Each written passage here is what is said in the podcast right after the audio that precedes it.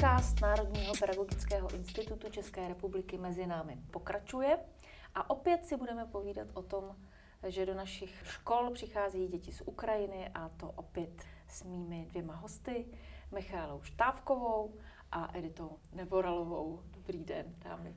Dobrý den. Hezký dobrý den. Vy máte zkušenost s tím, co prožívají a řeší čeští pedagogové, protože vedete dvakrát týdně online pravidelná supervizní setkání pro pedagogické pracovníky a tak víte, co se teď aktuálně čerstvě odehrává na školách a co učitelé potřebují, eh, s čím si neví rady.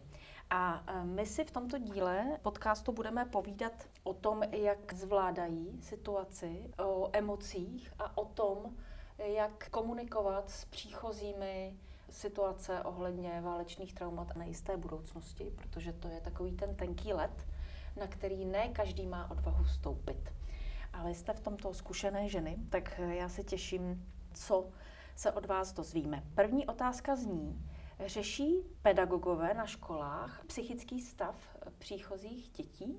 Je tam ten fokus na tu psychiku takový, tak já bych řekla, eh, že spíš řešili před jejich příchodem, před příchodem těch dětí samotných, protože měli svoje obavy a přesvědčení, jak by oni reagovali, kdyby zažili tu danou situaci a spíš to bylo v těch představách, že se bojí, jak na to ty děti budou reagovat. A já bych řekla, že překvapující bylo, že ty děti o tom nemluví, nebo já aspoň jsem, eh, nebo nemám tu mhm. zkušenost, neslyšela jsem učitele, že by mluvili o tom, že ty děti od nich potřebují psychickou pomoc, nebo že by ty rodiče si žádali kontakt nebo nabídku na psychologickou službu. Přesně se začátkem války začaly vznikat eh, různé nabídky psychologické pomoci, jako například terapie.cz, kde mohli eh, utečenci se skontaktovat s psychologi ukrajinsky mluvícími a máme informace, že toho za stolik nevyužívají a vlastně ani v rámci pedagogického procesu ve školách eh, se nemluví o psychické nepohodě. A to jak ze strany rodičů, tak i ze strany dětí. I přesto, že tu nabídku mají třeba i od školního psychologa, který třeba mluví rusky, protože ještě z dob eh, školy si pamatuje tenhle ten jazyk, eh, anebo má kontakt na někoho jiného, anebo umí anglicky. Vysvětlujeme si to tak, že zatím potřebovali řešit základní lidské potřeby, to znamená mít kde bydlet, Eh, mít možnost chodit do školy, najít si práci, mít co jíst a tak podobně. A také proto, že možná zatím si ještě nevytvořili důvěru k české psychologii jako takové. Já netuším, jak to funguje na Ukrajině s psychologií, ale i přesto, a je to teda velmi překvapivé, že dostávají nabídky ke zpracování svých emocí týkající se války nebo vůbec toho, že museli opustit svoji zem, tak ji nevyužívají. Můžeme z toho teda vyvodit, že ještě nejsou připraveni sdílet a řešit tyto své, řekněme, posttraumatické mm-hmm. stavy, ale že to teprve přijde mm-hmm. na řadu. Já se vás hned teď zeptám, právě s ohledem na tu důvěru. Jestli, když se ale projeví třeba dítě ve škole mm, nějakým extrémnějším způsobem, vyvolá konflikt, rozpláče se a tak dále, co s tím vlastně ten učitel může nejlépe dělat, jestli to předání toho telefonního čísla na psychologickou poradnu je to nejlepší, co může udělat a jak na to asi reaguje ten rodič, který je v cizí zemi, v nejisté situaci a najednou čelí tomu, že jeho dítě zlobí ve škole. Tak jak vlastně v této situaci reagovat tak, aby ten rodič se cítil v bezpečí? Možná už to je otázka na nějakou krizovou intervenci, ale myslím si, že v první řadě eh, by měl ten učitel zachovat klid Měl by se snažit sklidnit tu situaci, ať už je to jít s tím dítětem eh, ven ze třídy, eh, zjistit se nějakým způsobem, proč tak reagovalo, eh, třeba jestli je tam možnost nějak, nějaký gauč na chodbě, jo, zkrátka jako dát mu napít, poprosit třeba a paní asistentku eh, pedagoga, jestli tam s ním chvíli počká a nějakým způsobem o tom třeba potom spravit citlivě rodiče. Že se tohle děje, ale potrhuju to slovo citlivě, aby to ti rodiče nebrali jako kritiku nebo jako útok. A s tím vůbec tou nabídkou nebo pobídkou eh, toho nebo doporučení, aby eh, rodiče vyhledali školního psychologa nebo eh, jiné školské poradenské zařízení poskytující ty psychologické služby. S tím bych byla velmi opatrná. Mm-hmm. Nejdřív je skutečně třeba zmapovat tu situaci a uh, použít prostředky, které má škola. Škola například disponuje takzvaným generalizovaným informačním souhlasem, díky kterému může psycholog, školní psycholog, pokud jim škola tedy samozřejmě disponuje, eh, chodit do hodiny, eh, tam pozorovat to dění vhodně, případně eh, připravovat nějaké intervenční aktivity nebo aktivity na podporu stmelení školního kolektivu bez toho, aniž by s tím museli souhlasit ti rodiče, protože ti rodiče ten generalizovaný informativní souhlas podepisují už v momentě, momentě, kdy to dítě přichází na školu, mm-hmm. kdy se teda dítě stane žákem té dané školy. Takže je lepší přivést psychologa do třídy, než dítě odvést psychologovi v, v tomto případě tak bych to vnímala, mm-hmm. protože samozřejmě to dítě tím, jak se zžívá s tou kulturou té školy, mm-hmm. tak eh, se naučí vnímat jako zcela běžné, že tam ten psycholog vstupuje a že je to člověk, mhm. který se s těma uh, dětma hraje, uh, no říkám v úvozovkách hraje, on se je snaží učit, ale naučit trošku jinak, tím mezilidským vztahům, spolupráci, mm-hmm. toleranci, ale myslím si, že je to důležitý prvek, který patří do toho českého školství. Mm-hmm. Eh, jednoznačně, jak říká kolegyně, lepší v tom jejich vlastním prostředí, ve kterém už se cítí trochu lépe, než odvádět dítě do jiného prostředí. Eh, dokonce máme zkušenost, že na některých školách se ta místnost jmenuje vyslýchací, což je šílené, odvádět do vyslýchací místnosti dítě a ptát se, jak se cítí, jestli náhodou nepotřebuje pomoc. Takže to jeho přirozený prostředí, což ta školní třída v tu chvíli je, samozřejmě lepší. A když chceme motivovat ať už dospělého nebo dítě ke změně, tak je vždycky důležité to postavit na vztahu. Na vztahu toho člověka, kdo motivuje a toho jedince. A já bych se nebála oslovit třeba eh, toho adaptačního koordinátora eh, v té krizové situaci, nebo eh, zavolat třídního učitele té třídy, jo? nebo to může být starší spolužák z Ukrajiny, který na té škole funguje. Ve chvíli, kdy dítě prožívá psychickou nepohodu, tak potřebuje cítit blízkost, potřebuje cítit vztah. A teprve na základě už nějak předem vytvořeného vztahu se může lépe sklidnit, rozhodnout se pro změnu chování a tak podobně. Tak využívat lidi, s kterým ten to dítě má už vytvořený nějaký vztah. A skrz toho třetího člověka pak můžeme motivovat i rodiče. Jo, k tomu, že by bylo fajn naštívit odbornou pomoc, protože už to ten, v té běžné třídě ten pedagog uh, nemůže zvládnout. Když už učitel nabíde toho dojmu, že je třeba skutečně doporučit rodičům, aby navštívili nějakého odborníka, je třeba položit si tam otázku proč, co by mělo být cílem služby. Jaká očekávání má také od toho ten pedagog, jestli se chce dozvědět, proč se to dítě tak chová a co s ním má dělat, nebo jestli chce, Přesně aby mu ten tak. psycholog mu pomohl, co vlastně je jeho očekávání. Přesně mm-hmm. tak. Mhm. Jestli chce vědět, mm-hmm. jak mm-hmm. pracovat s tím mhm. dítětem ve výuce, uh, jestli potřebuje zpřesnit uh, metody k výuce dítěte, organizaci výuky, případně jestli mu jde skutečně o to, aby se nějak to dítě sklidnilo, jestli má pocit teda, že to uh, dítě přišlo z nějaké teda komplikované oblasti, kde zuřila válka, kde má teda nějaké ty zkušenosti, nepotřebuje doporučení pro to vzdělávání dítěte.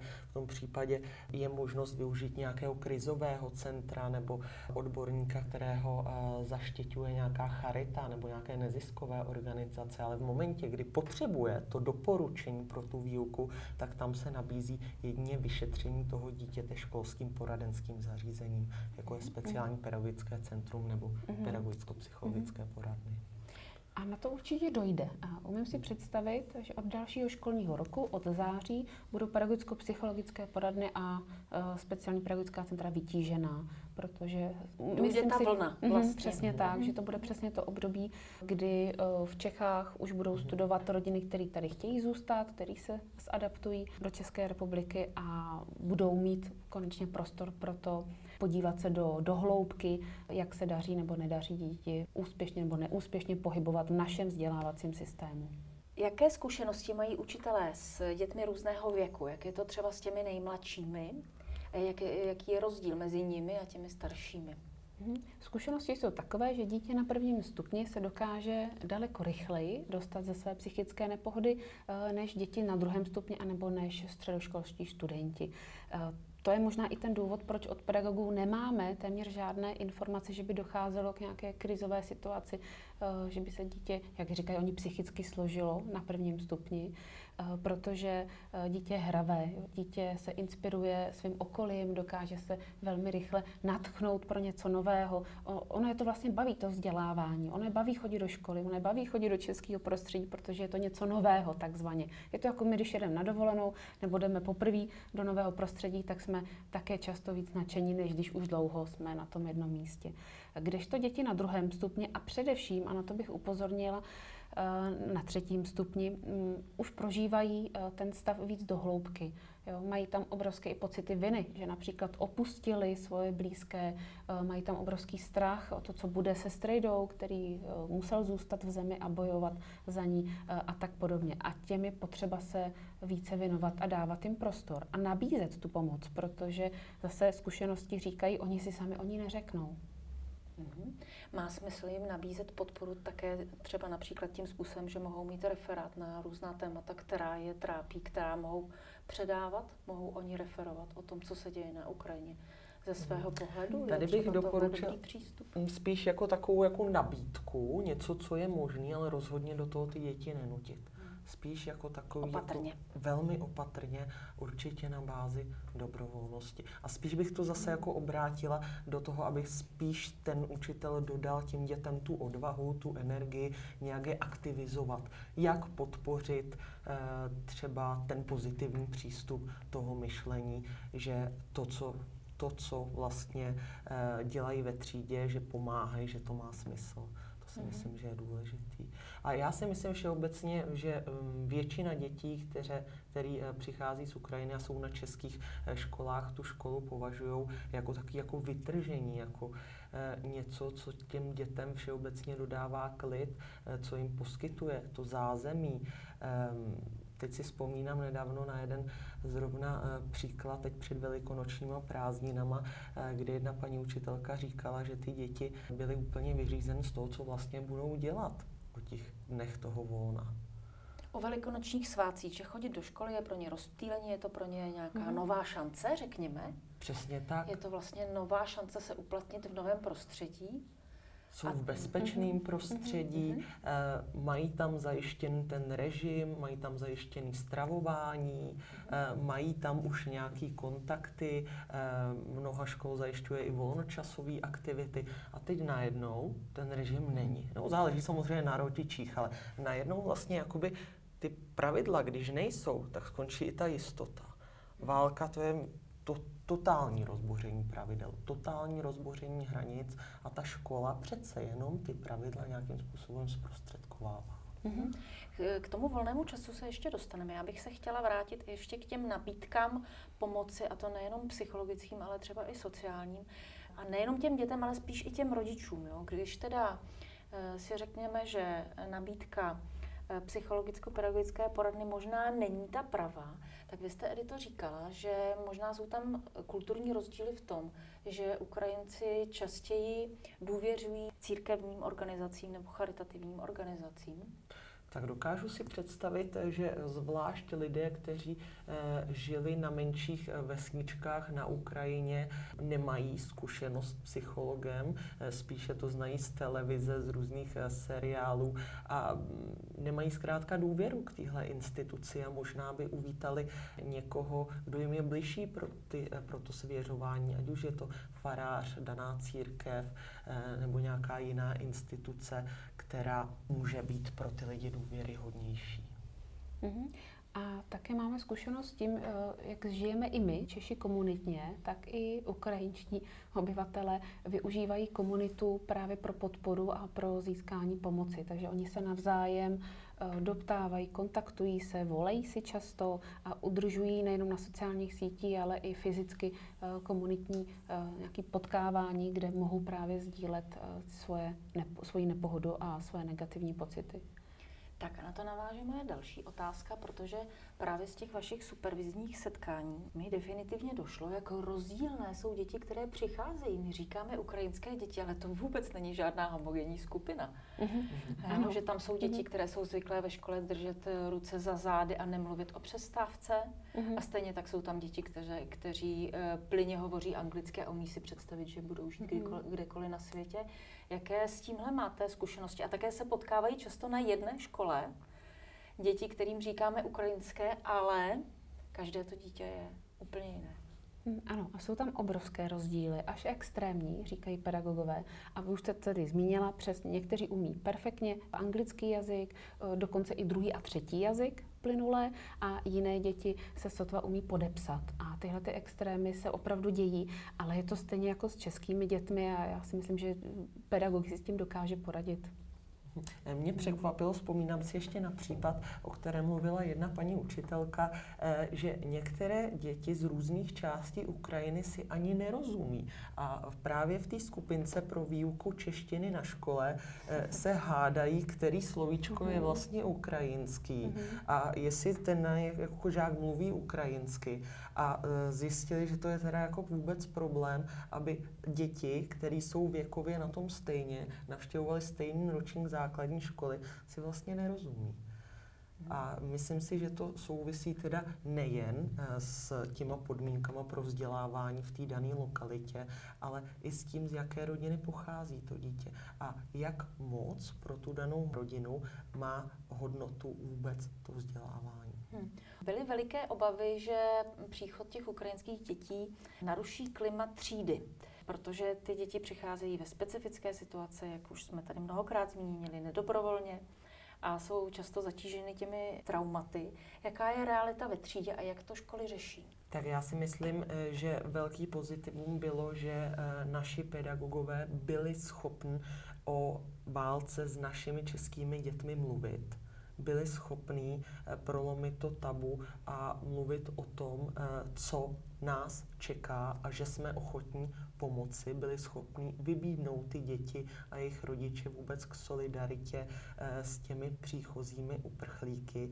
A eh, jak jsem říkala, jako český učitelé jsou velmi kreativní a objevily se i eh, nový žákovský parlament, kde byl například zvolen lídr třídy, který měl na starost tuhle pomoc těm nově příchozím dětem, eh, kdy je vzal takzvaně pod ta svá ochranná křídla a wow. měl mm-hmm. na starost mm-hmm. právě ten proces té adaptace toho dítěte a eh, to si myslím, že je krásné tohle to vidět, když to ve, ve třídě funguje a je to určitě i zásluha eh, toho třídního učitele, který vlastně vytváří to třídní klima. Je to ústřední osoba, která přímo formuje tu atmosféru třídě. To je vlastně ta příprava na dospělost, mm-hmm. jak, jak má být, že? Přesně tak. Mhm. A i na středních školách to se to velmi hezky odehrává. Například v rámci eh, Evropského studentského parlamentu je téma Ukrajina jako stěžejní téma a studenti, eh, kteří se podílejí eh, vlastně na jak to říct, na zavedení princip, nových principů, moderních principů ve vzdělávání i počítají s tou multikulturní rozdílností a hovoří tam s jinými studenty z jiných zemí uh, o ukrajinských uh, studentech. Takže já si myslím, že ten výhled do budoucna že je moc fajn a uh, určitě nevidím jako problém ten, že by ukrajinští děti nastoupily do třídních kolektivů v českých školách. Tak, přesuneme se k dalšímu tématu a tím budou rodiče. A budou to nejen ukrajinští rodiče, ale i čeští rodiče. Dám vám vybrat, čím chcete začít. Obo, obě témata jsou, eh, myslím, docela zásadní. Začala bych tím těším. A to jsou, češ... to jsou čeští rodiče. Aha. Mhm. Tak Míšo, je to tvoje. Uh, ano, a teď už nebudu tak pozitivní, jako jsem uh, bývala v prvních podcastech, anebo na začátku tohoto podcastu.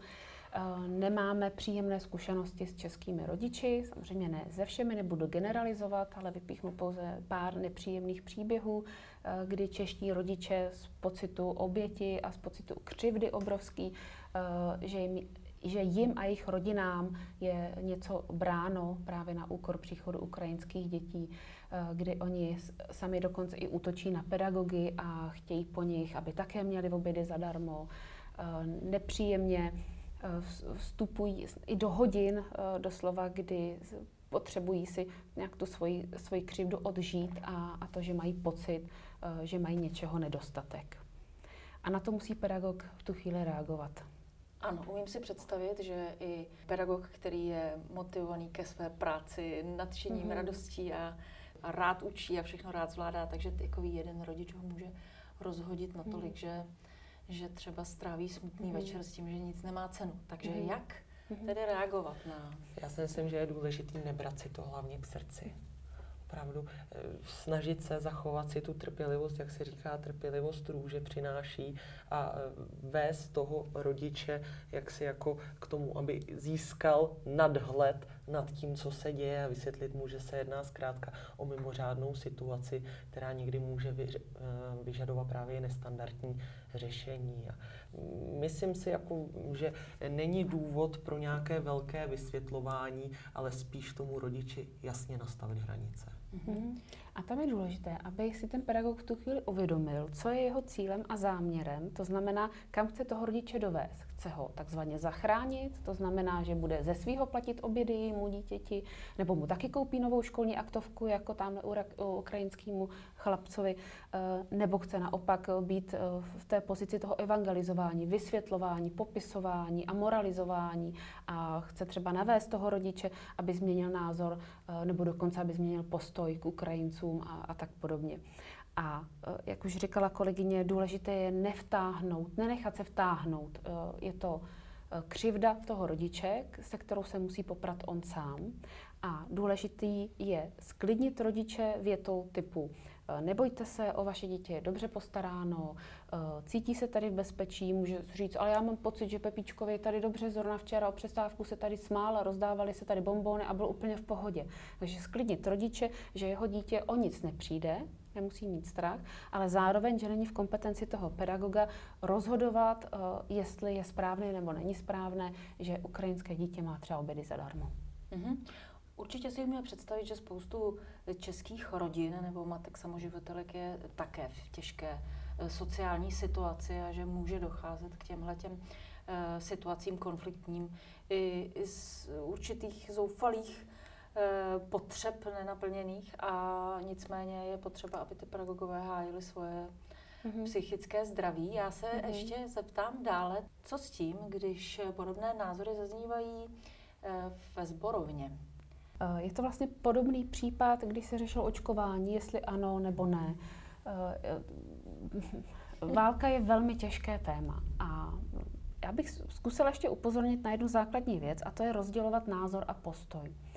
Eh, postoj je trvalý, vytváříme si ho v průběhu, nebo trvalejší než názor, vytváříme si v průběhu života různé postoje k různým situacím, k lidem a tak podobně, jako k válce například, ale může se stát, že náš aktuální názor Eh, jde tak trošku proti, ne proti našemu postoji, ale není v souznění. Dám příklad, často se ve zborovnách eh, otvírá téma, jestli si tak třeba Ukrajinci za to nemůžou sami, že se tam válčí.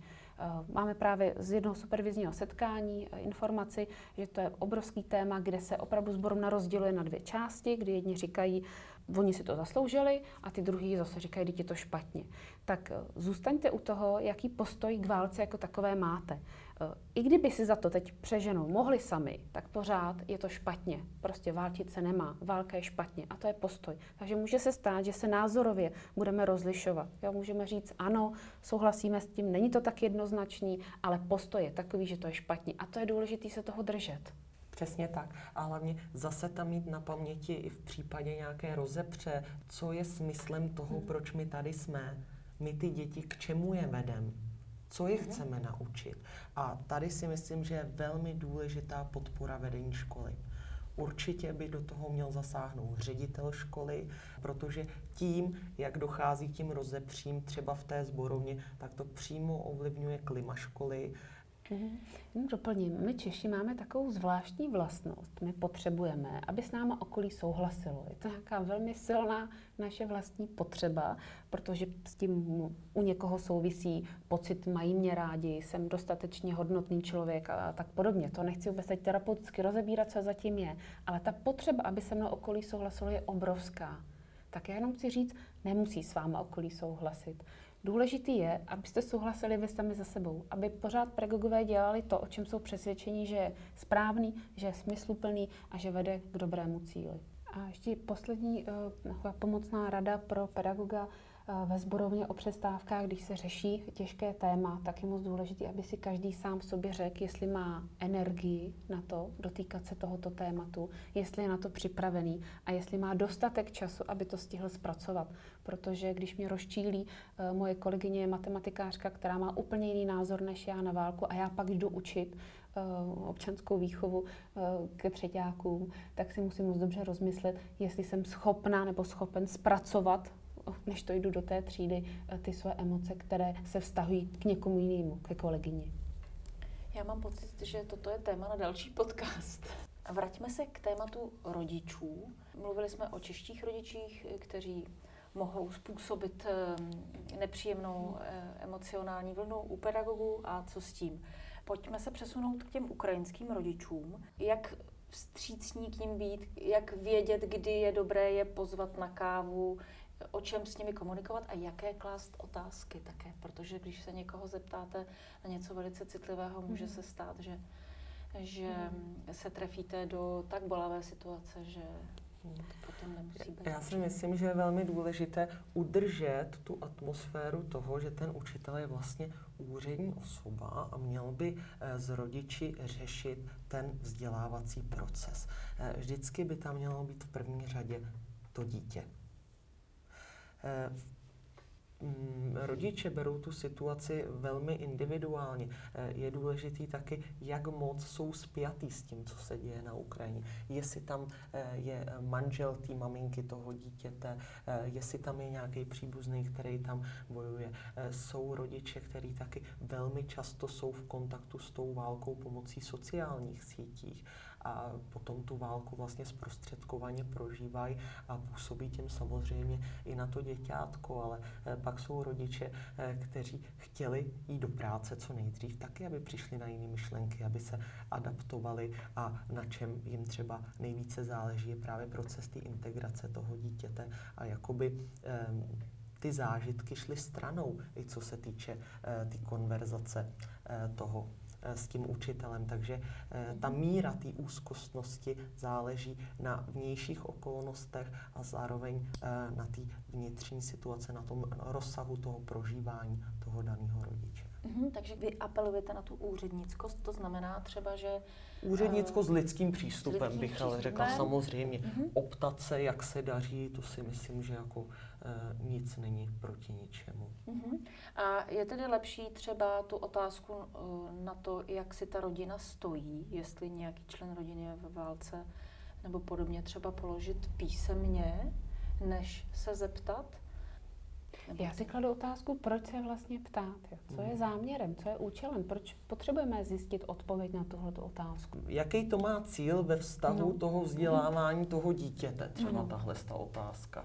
Protože zase bych apelovala pozor na to, abychom se nenechali takzvaně vtáhnout do příběhu, protože příběh je, je zajímavý, je to fascinující, Ehm, my jsme zvědaví od přírody, takže nás zajímá, jak... Ano, to se my teď stalo, ano, přesně. Jak žije rodina, ano, dítěte, kterýho máme ve třídě hmm. a kterýho teď jako zrovna učíme eh, tu fyziku.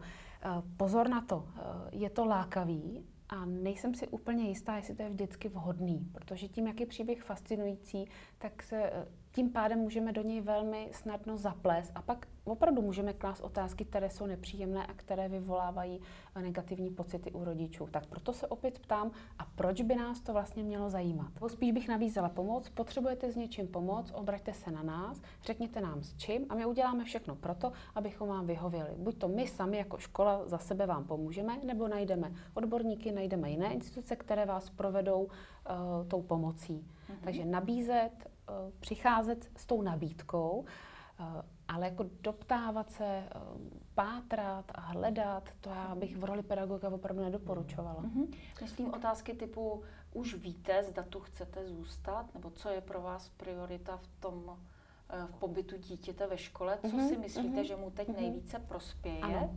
Ano, mm-hmm. přesně tak. Já bych možná teda se i vyhla jako té otázce, eh, jestli tady eh, chce ten rodič s tím dítětem zůstat. Mm-hmm. Eh, je tady, my ho musíme začlenit do toho vzdělávacího procesu, když tam ten rodič s, toho, s tím dítětem přijde, což už svědčí teda o té ochotě teda té rodiny eh, dát tu, přidat tu hodnotu tomu eh, vzdělávacímu procesu, eh, to dítě eh, chtějí integrovat, eh, takže v tom případě bych jako tam eh, dávala pouze jako otázky vztahující se k tomu vzdělávacímu procesu. Možná bych se zeptala, jak, jak vypadala ta škola, eh, kam chodilo vaše dítě na Ukrajině. Učili se tam angličtinu? Eh, máte sebou vysvědčení, po případě můžete mi tady napsat nějaký čestný prohlášení, který by zaručovalo to, že teda má být v devátém ročníku, že teď má jít na střední školu. No, zkrátka jako otázky vztahující se eh, k tomu vzdělávacímu procesu a v případě teda toho, že ten eh, vztah eh, mezi tím dítětem, pedagogem a těmi ostatními jako pracovníky školy bude nějak jako nabývat na obrátkách, bude se ta důvěra prohlubovat, tak potom záleží, jak se ta spolupráce bude vyvíjet. Ten rodič třeba sám toho pedagoga s něčím osloví. Hmm. A já bych se vůbec nebála klást otázky, když je tam ten čistý záměr. To znamená, vím, k čemu ta moje otázka vede, proč vlastně potřebuju se na to ptát. Je to stejné jako u českých dětí. Jo. Když umře dítěti ve třetí třídě babička, tak taky přemýšlíme, nebo rodič, že tak přemýšlíme, máme se ho zeptat, jestli něco nepotřebuje, jak to zvládá a tak podobně. Je to úplně to samé. S tou největší citlivostí a s lidskostí eh, je fajn s těmi dětmi komunikovat i s rodiči a to tak nejlépe, jak umíme. Já bych to zase úplně tak moc nebála. Mm-hmm. A v případě, že teda ten pedagog dá tu nabídku, když něco budete potřebovat, eh, jsem tady pro vás, tak i nějak si vymezit ty hranice. Kdy mhm. tady můžu být pro vás? No v pracovní době, od 8 do 2 hodin. Můžete mi zavolat na tenhle telefon do zborovny. Úplně bych se vyhla dávání osobního čísla, zase bych si kladla tu otázku proč. K čemu je to dobrý udávat to telefonní číslo pomyslet na ty následky, které mohou nastat, když to telefonní číslo dám. Uh-huh. A jak se řeknu, je individuální příklad. Eh, je to eh, vlastně velmi subjektivní a individuální, jak moc každý potřebujeme pomáhat, zachraňovat a dělat takzvaně ty dobré skutky, jak se říká. A já si dokážu představit, a právě máme tu eh, zkušenost, když se pedagog rozhodne někomu pomoci a i ve svém volném čase ví, proč to dělá a drží tam své hranice, tak je to v pořádku. Jsou rodiny, které ubytovávají uh, ukrajinské uprchlíky a jsou zase učitele, kteří dokáží ve svém volném čase pomoci. A pokud je to jeho rozhodnutí vlastní, to znamená, že ví, proč to dělá a za jakým účelem, tak pak je to taky v pořádku. Tak chcete na závěr ještě něco dodat?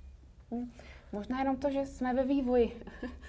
Posouváme se postupně, zjišťujeme, co je dobře, co nebylo dobře, eh, učíme se a to je fajn, tak jenom abychom všichni vydrželi, eh, nesnažili se dělat ty věci úplně dokonale, aby, se, aby jsme se pak nedostali do stavu syndromu vyhoření a nenaplnění našich snů a cílů. Některé sny a plány prostě nevyjdou a to je tak jako v běžném životě.